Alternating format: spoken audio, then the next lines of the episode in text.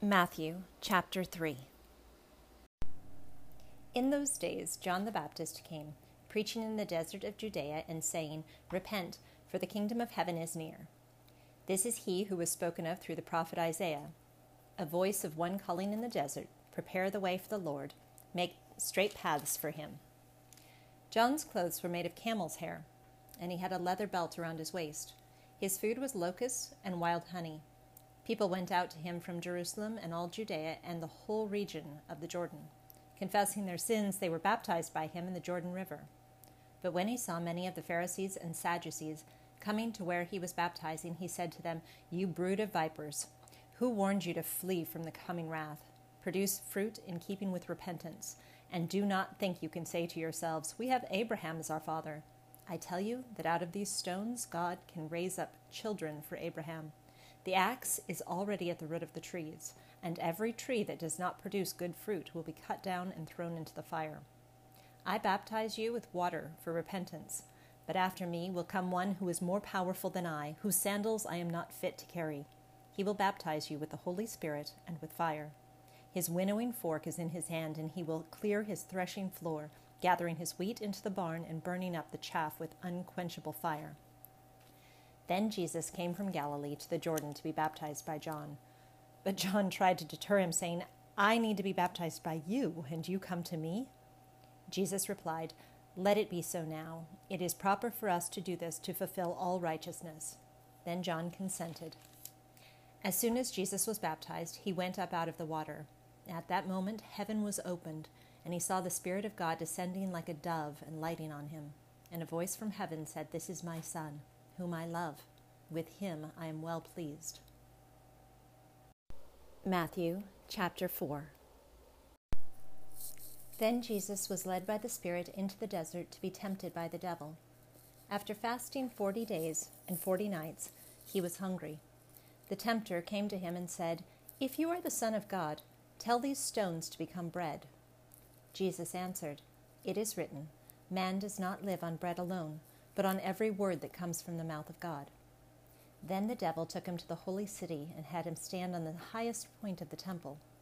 If you are the Son of God, he said, throw yourself down, for it is written, He will command His angels concerning you, and they will lift you up in their hands, so that you will not strike your foot against a stone. Jesus answered him, It is also written, Do not put the Lord your God to the test. Again the devil took him to a very high mountain and showed him all the kingdoms of the world in their splendor. All this I will give you, he said, if you will bow down and worship me. Jesus said to him, Away from me, Satan, for it is written, Worship the Lord your God and serve him only. Then the, de- the devil left him, and angels came and attended him. When Jesus heard that John had been put in prison, he returned to Galilee. Leaving Nazareth, he went and lived in Capernaum which was by the lake in the area of Zebulun and Naphtali, to fulfill what was said through the prophet Isaiah Land of Zebulun and land of Naphtali, the way to the sea along the Jordan, Galilee of the Gentiles, the people living in darkness have seen a great light. On those living in the land of the shadow of death, a light has dawned. From that time on, Jesus began to preach Repent, for the kingdom of heaven is near.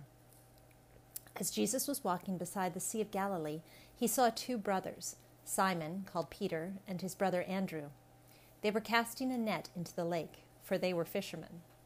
Come, follow me, Jesus said, and I will make you fishers of men. At once they left their nets and followed him. Going on from there, he saw two other brothers, James, son of Zebedee, and his brother John. They were in a boat with their father Zebedee preparing their nets, and Jesus called to them, and immediately they left the boat and their father and followed him. Jesus went through Galilee, teaching in their synagogues, preaching the good news of the kingdom, and healing every disease and sickness among the people. News about him spread all over Syria, and people brought to him all who were ill with various diseases, those suffering severe pain, the demon possessed, those having seizures, and the paralyzed, and he healed them. Large crowds from Galilee, the Decapolis, Jerusalem, Judea and the region across the Jordan followed him. Psalm chapter 39 I said, I will watch my ways and keep my tongue from sin. I will put a muzzle on my mouth as long as the wicked are in my presence. But when I was silent and still, not even saying anything good, my anguish increased. My heart grew hot within me, and as I meditated, the fire burned. Then I spoke with my tongue. Show me, O Lord, my life's end and the number of my days. Let me know how fleeting is my life. You have made my days a mere handbreadth. The span of my years is as nothing before you. Each man's life is but a breath. Man is a mere phantom as he goes to and fro. He bustles about, but only in vain. He heaps up wealth, not knowing who will get it. But now, Lord, what do I look for? My hope is in you. Save me from all my transgressions. Do not make me the scorn of fools. I was silent. I would not open my mouth, for you are the one who has done this. Remove your scourge from me. I am overcome by the blow of your hand. You rebuke and discipline men for their sin. You consume their wealth like a moth.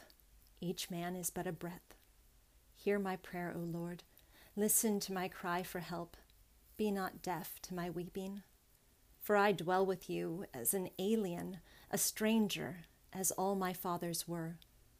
Look away from me, that I may rejoice again before I depart and am no more.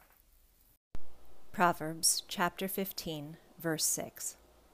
The house of the righteous contains great treasure, but the income of the wicked brings them trouble.